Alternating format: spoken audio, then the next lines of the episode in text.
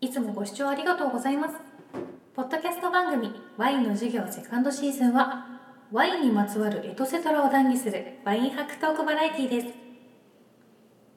個性豊かなパーソナリティが得意分野で繰り広げるリアルトークは独自見解や偏見を差し引いてお楽しみくださいませ。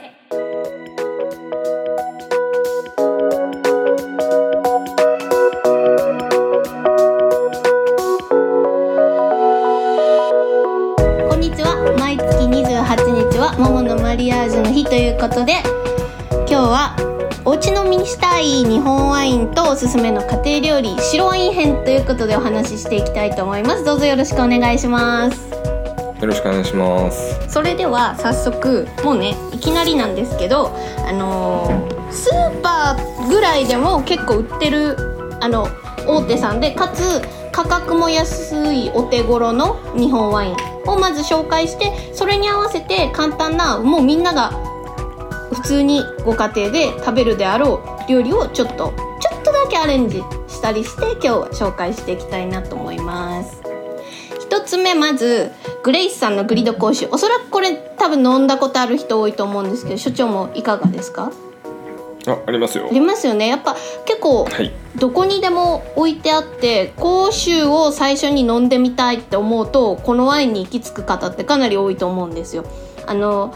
エキスパートとかソムリエの試験とかでも講習を知りたいっていうと結構どこの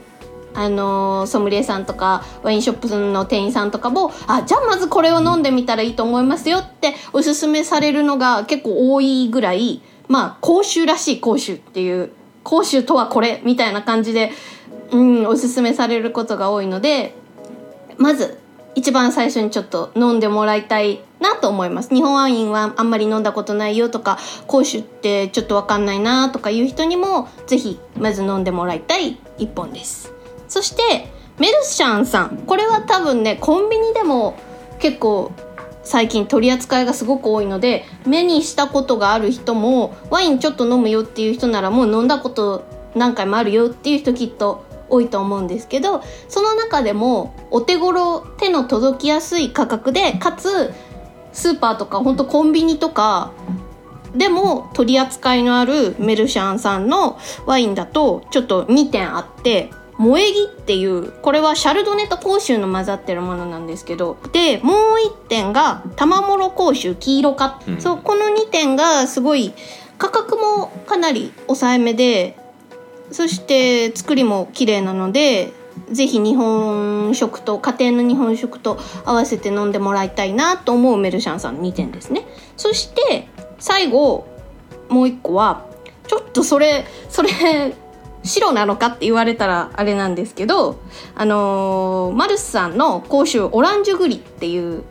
これちょっとだけ見た目はオレンジ色なんですよ。ただオレンジワインいわゆるオレンジワインではなくなんかちょっとね調べた情報によるとオレンジと普通に作った、まあ、全部甲州なんですけどオレンジにした甲州と普通の甲州となんかもう一個また違う甲州をブレンドしてその味わいを出してあるっていう風に見てただ公式サイトではなくなんかインタビュー記事みたいなのだったのでちょっと出どころが分からなくてそれは正しいかちょっと分からないんですけどでも実際私の飲んだ感想としてもがっつりいわゆるそのオレンジではなく本当にその甲州少しオレンジの作りをしてある深みの出る味っていう風には書いてあるんですけどその特徴がよく現れててあこれはこの特に日本のお出汁とかそういうのにすっごく合いそうだなと思うのででお値段も1500円ぐらいでだいたいどこにでももうスーパーとかでもすごい取り扱いが多いのでぜひ手に取っていただきたいなと思ってます。でこの4点4つのワインに合わせてちょっとお家でも簡単にできるお料理をご紹介していきたいと思いますまずまあやっぱり日本食ワインに合わせるって言ったら王道で天ぷらですね。これ間違いないです。もう天ぷらは間違いないです。そしてポン酢とかお出汁とかで食べるよりもすだちとか柚子とかを絞っていただいてお塩で食べるっていうのがまあよく言われるものなんですけどその中でも一番私がおすすめしたいのは三つ葉と人参をかき揚げにしたものが私ワインと合わせるの大好きなんですよ。三つ葉の香りがすっごく良くて人参のちょっと甘みとシャキシャキっとした食感。でかき揚げにするのであの例えば天ぷらって衣つけるの結構難しかったりうまく上がらなかったりっていうのってなんか慣れないとあると思うんですけどかき揚げって結構うまくいくんですよね。やっぱ全部ぐるって混ぜちゃうのであんまり難しくなく作れるので普段家で天ぷら作るのちょっとっていう人にも試してもらいたいなって思いますね。でちょっと1個は私これまだ家では試したことないんですけどこの間食べておっとなったのがぶどうの天ぷらです。所長食べたことあります？ぶどうのぶどうの葉じゃないんですよ。ぶどうの実の天ぷらです。以前私があのいちじくを天ぷらまあ天ぷらじゃないんですけど揚げ出しにしたしてツイッターにアップしたことあるんですけどそれにちょっと似た雰囲気で本当にあのぶどうの実にそのまま衣をつけてでもちろんあのぶどう生で食べれるものなんで火は通らなくていいんですよね。外側の天ぷらの衣がサクサクっとなればいいだけでなのでパッとおそらく揚げて作ってあるんだろうなとは思うんですけどサクッとかつで皮のごとだったのでプチッそしてジュワッっていうこので甘いんですよ。やっぱぶどうなのでもちろんそうなんですけど甘さがまた引き立ってでしお塩ちょびっとつけて食べるだけでめちゃめちゃ美味しくてなんだろうなおかずかって言われるとちょっとおかずではないんですけど新食感というか面白い味。でもぶどうなんでこれワインに合うんじゃないかなって思いながらその時はちょっとワインが合わせるワインがあるようなお店ではなかったのでちょっとワインと合わせてはまだ食べてないんですけど私がこれ、うん、すぐ挑戦してみたいなと思ってる天ぷらの具材の一つなのでちょっと皆さんにも共有したいと思って作ったことないけどうんお話ししましたこれは。で天ぷらめんどくさいなもっと簡単に食べたいなあともっとヘルシーなものがいいなっていう人におすすめしたいのが揚げ出し豆腐と風呂吹き大根ですねこれやっぱこの時期一番美味しく寒い夜にあったかいお出汁とコトコトって煮たねお大根と美味しいと思うんですけど以前ねあの、風呂吹き大根の時はあのー、なんだっけバルサミコ酢だ。バルサミコ酢を以前皆さんに紹介した時に風呂吹き大根にいいよっていうお話をしたと思うんですけど今日は本当にノーマルにこの場合は白ワインと合わせたいので作っていただいてでやっぱり柚子の皮この時期あると美味しいですよね。風呂吹き大根には。なのでのせて食べてもらえたらいいなと思います。揚げ出し豆腐はねなんで揚げ出し豆腐がいいかっていうとさっきヘルシーにって言ったくせにあれなんですけどやっぱり揚げてる分油分が混ざるとすごい美味しいんですよね。お出汁のうまみって油分が混ざると余計になんかこう引き立つというかうまみが増すというかそういう部分があるのでこれ揚げ出し豆腐まあ、天ぷらより気持ちヘルシーかなっていうぐらいで 食べていただけると嬉しいなとは思いますね。あとはねこの時期だとやっぱおでんですね。何にも難しいこと考えずにおでんは是非作っていただいて普通に食べてもらっていいんですけどおでんっていろんな具材があるのであの、それぞれどんなこうワインと合うかなってみんなでおでんってやっぱみんなでね囲ってつつきながら食べることが多いと思うのでワイン多分2本ぐらい開けても問題ないかなとは思うんですよね。かつ日本ワインってちょっとスクリューのものとかも多かったりするので他のワインよりもスクリューの比率がちょっと多いかなとも思うのでなのでまあ全部飲まなくてもね大丈夫かなと思うのでおでんは是非23本こう開けていろいろ試しながらこれが一番この具材とはこのワインが合うんじゃないとか言って食べてもらいたいなと思います。おすすめはあのさっきお話ししたこの甲州オランジュグリ。このワインが一番私はおでんとかあと鍋ですね。鍋系。普通の寄せ鍋でもいいですし本当にめちゃめちゃ美味しいのはもつ鍋です。もつ鍋とこの甲州オランジュ栗のマリアージュは本当に美味しいのでぜひ食べてもらいたいなと思うマリアージュですね。ちなみにもつ鍋はあの九州のお醤油ベースのもつ鍋を作ってもらえたらと思うんですけどなかなか東京でねもつ鍋用のもつが売ってないっていうのもあって東京の人はちょっと難しいかな。まあお店お肉屋さんとかに行けばあるところにはあるんですけど 私はよくあのインターネットでもつをあの冬になると1キロ2キロキロ単位であの買ってでまあ冷凍にはなっちゃうんですけどそれで食べたりはしますね。おすすめですもつ鍋も。あとはちょっとねもう春らしくなってきたので春らしくというかまあ1月に 寒いんですけど新春っていうことで合わせてもらいたいの菜の花ですね。おひたしにしていただいてもいいし例えばもう一番美味しいのはあのー、アサリとかあのー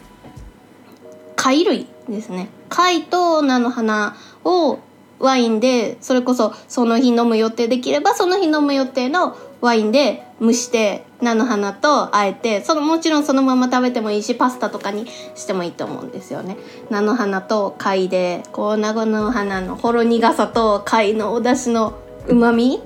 もうこれは最高なのでぜひ試してもらいたいなと思います。所長このぐらいだったらかなり手がかからなさそうでできそうなイメージありませんか？貝を酒蒸して菜の花とあえるだけぐらいだったらハードル低そうって思いません？貝を買おうとは思わん。えー、そうなんですか？うん。貝類って結構じゃあハードル高いですか？高いっすね。ああそうなんだ。今はねスーパーでももうし砂抜きもされてる貝とかも売ってあるので本当に買ってきたらそのままの外側をね一応ザザザって洗ってでフライパンにポンって入れてニンニクとかも入れてニンニクと一緒にポンって入れてでそのまま白ワインでバッて蒸してもらうだけなのでほんと3ステップぐらいではできるのでぜひ試してもらいたいなと思います。発想がまずなかったですね。貝を買うっていう。ああのーカキフライの冷凍のやつは買うんですけど、はいはいはいはい。そうすると揚げるのはご自宅でってことですよね。冷凍のものだったら、う、うんんうんうんうん。なるほど。そうちょうどねおすすめしたいものの中にカキフライもあったんですよ。やっぱカキフライ何がいいかって言ったら貝のうまみもあるんですけど貝類ってやっぱりそのままだとちょっとワインと難しかったりするものって結構多いんですよね。例えばお寿司で赤貝とか食べながらワイン飲んだりするとうわっ生臭ってなった経験とか結構あるんじゃないかな。貝類って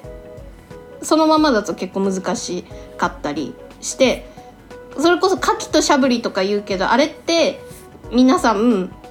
あのーオリーブオイルとかいろんなあの油分を使って海外の方食べてらっしゃることが多いので牡蠣はそのまま牡蠣じゃない。えっと貝類はそのままよりやっぱり油分がある方が簡単に合わせやすいかなとは思います。いろんなもちろんあのワインによって鉄分とかそういういろんなものとかうまみとかがあるのでそのまま食べても全然生臭さが出ないワインとかも組み合わせではあるんですけどそれをいちいち探っていくことを考えたらやっぱり油分を使うっていうのが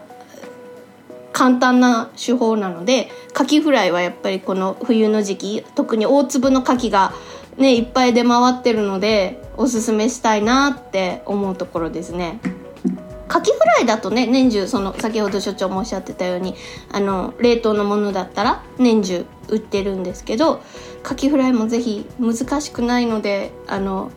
チャレンジしてもらいたいなとは思いますね。お粉ポンポンってつけてあの揚げるだけなのでお家で作っても楽しいですよ。まず調理時間が15分以内ですね。15分以内。あでも15分以内だったら、アサリは15分以内でできるので ぜひ砂抜きされたアサリ一回買ってみてください、うん買い物も最近、あのコープ自然派とかでまとめて、はいはいはい。もう決まったもんだけ送ってもうらってて、んうんうんうん。スーパー行くのも大義わーってなってるんで、うんうんうん。基本だから鍋っすね。ちょうど明日おでんやろうと思ってたんですけど、うんうんうんおでんはパックワインの赤白並べてそれで終わりですね。で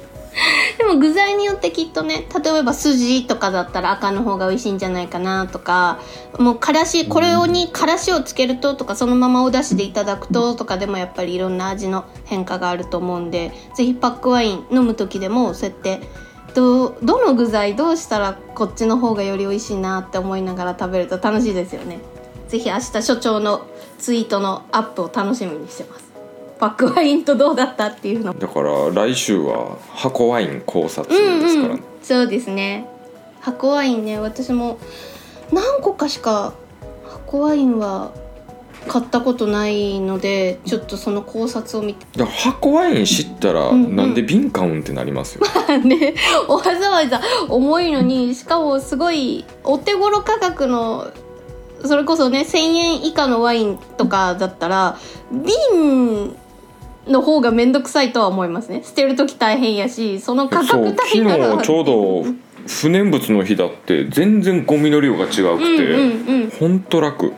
持って帰ってくる時もねまあ持って帰ってくるって言ってもまあ運ピンポンっておそらく運んでもらうことがネットだと多いとは思うんですけどそれでも家の中でねこう片付けたりこうこっちに置こうとか動かす時も瓶だと持ちに一気に持つわけにもいかんしかつ重いしっていうので箱ワインだともちろん重ねても持てるしかつ入ってる容量分じゃないですかほぼ重さが。あの側の重さっていうのは瓶ほどほぼないので。なんか持ち運びとかそういうの考えると、あすごいすごいと思って。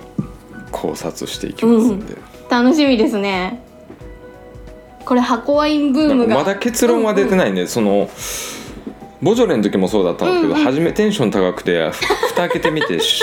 そうです終幕はどうだったかっていうのはあるんで。ボジョレの時。今こうすごいいいけど、ん。まあこういろいろ飲んでって結果どうやったかっていうのはまた変わってくるんでね、そうですね。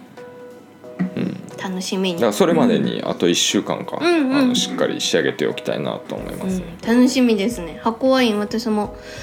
いろいろちょっと飲み比べてみたいなとは思いますうんと、うん白ワインではないんですけど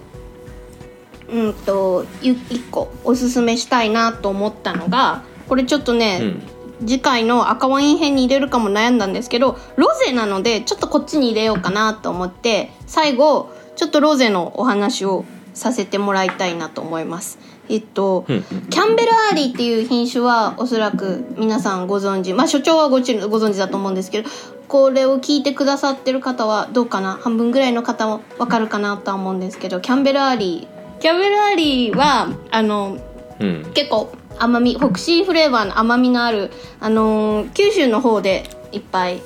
作られてるので角ワインさん。フクシーフレーバーってなんですか？おおフォクシーフレーバー。のいちごのようなああいうキャンディー香って皆さんがよくワインを飲んでる人が言われるすごい甘い綿あめとか本当にキャンディーとかああいった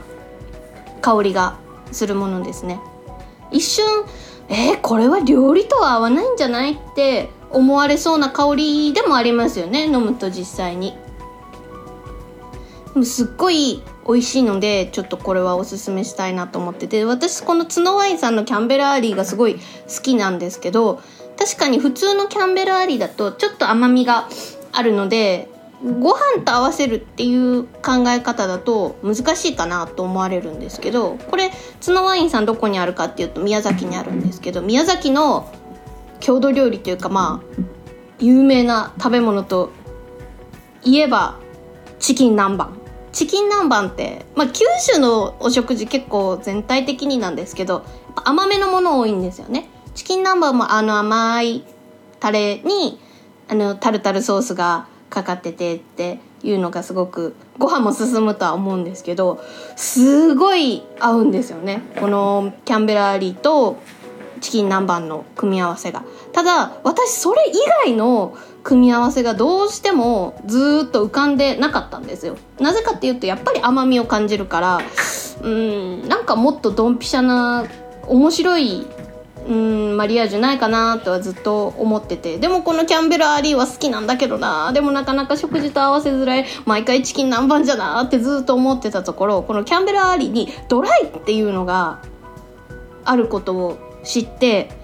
でドライっていうぐらいなので辛口なんですよ。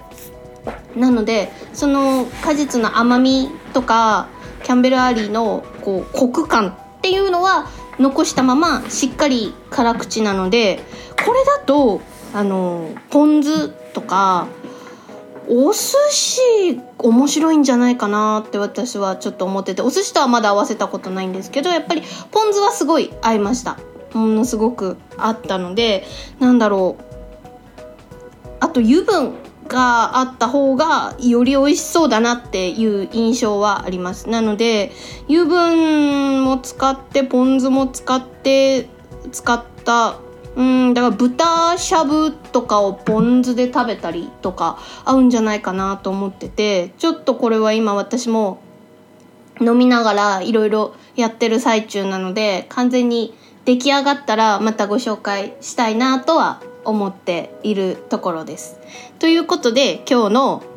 えー、と日本ワイン白編はここでおしまい次回は赤ワイン編をお話しできたらなと思います。所長いかがでしたか？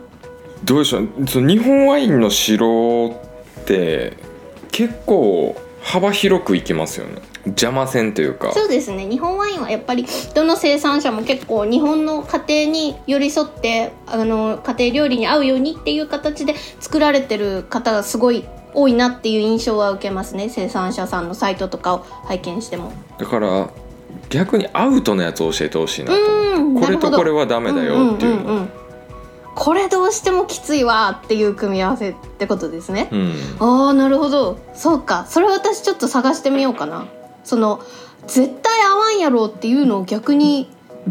見つけられるかな。私作る時にどうしても飲みながらあこういう味の方向に持ってったらって思うのでなんかついアレンジしがちなんですよね。こう作りながらこれに何かを足そうとかこれはこういう味わいにしようとかっていう感じで作っちゃうのでうーんスタンダードに作って合わんやろって思うもの。なんだろう。ちょっと考えておきたいと思います。それ赤ワイン編はぜぜひそれも入れてみたいと思います。これはマジでやめといた方がいいぞ組み合わせみたいな。そうだからあえて合わんとかじゃなくてうっかりやっちゃいそうなってことですよね。うん。うんうんうん。普通に夕飯で食べるけどうっかりやっちゃいそうだけどやったらギャッってなりそうなうんうんうん。まあでもお魚系はやっぱり一番難しくはありますね。そうかだからさそうですね。魚も結構生臭いのが出てきて、うんうん。それをいいとするのか悪いとするのかでまうんうんた判断変わってくるし、でさっきおっしゃってた品種にしてもその血合いの度合いとかでも変わってくるし、そのあたり深掘りできたらなとは思うんですけど、うん、そうですねお魚系はどっちかっていうと赤でちょっとお話ししようかなとは思ってたのが多かったので。庶民のワインガイドうんうん。2022は名答してくれました。あはい。ワイン考察ボリューム1は。でこのまあ第2弾がもうすぐ出ますんで、うんうん。それだけ所長がこうなんだろうネタが出てくるのってやっぱなんか日々もちろんいろんなところでインプットもあるとは思うんですけど意識してることとかあるんですか？やっぱりズレがあるというか、みんなが思ってることと自分が思ってることに対しての、うんだそこでやっぱ吐き出したい気持ちがすごい出てくるんですよ。おーうんうん。そういうところかな。なるほど。そっかズレか。あんまり今まで私意識したことなかったから。なんで所長はこんなにいっぱいネタが出てくるんだろうと思って。まあちゃきっと自分とは着眼点は違うだろうなとは思ってたんですけどそういう考えは今までなかったから。おー。そっか私その時スッて流しちゃうんですよね。ああそうなんだ。ぐらいでふって流しちゃってるからあまり自分で意識したことなかったけどそう思うとそれってすごいネタになりそうって。でロゼワインとかにしても僕はすごいロゼが好きなんですけど、ファッションでロゼ飲んでるというか。そうなんですか。そうなんかそういうことがあったんですね、じゃあそう感じるような何かがうん。で今そのファッションでっていうところで、まあ、モーさん反応するけど、うんうん。結局僕もファッションでワイン飲んでるんですよね。ほうほうほう。まあ、これは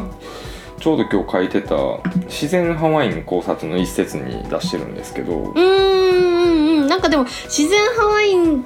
をっていうとちょっとなんかなんだろう。私の時代で言うとあんまり知らんけどサブカル好きみたいな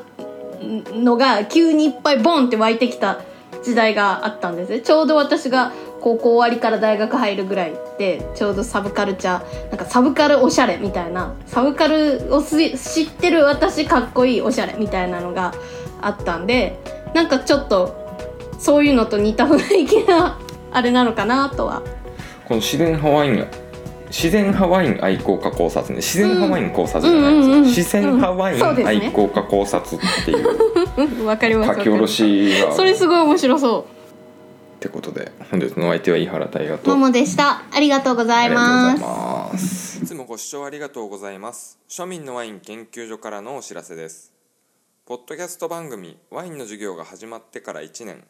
これまで不定期で展開してきたワイン考察シリーズが書籍になって Kindle で登場 Kindle Unlimited 会員は無料で読めますのでぜひダウンロードしてみてください。詳細は概要欄のリンクに貼っておきます。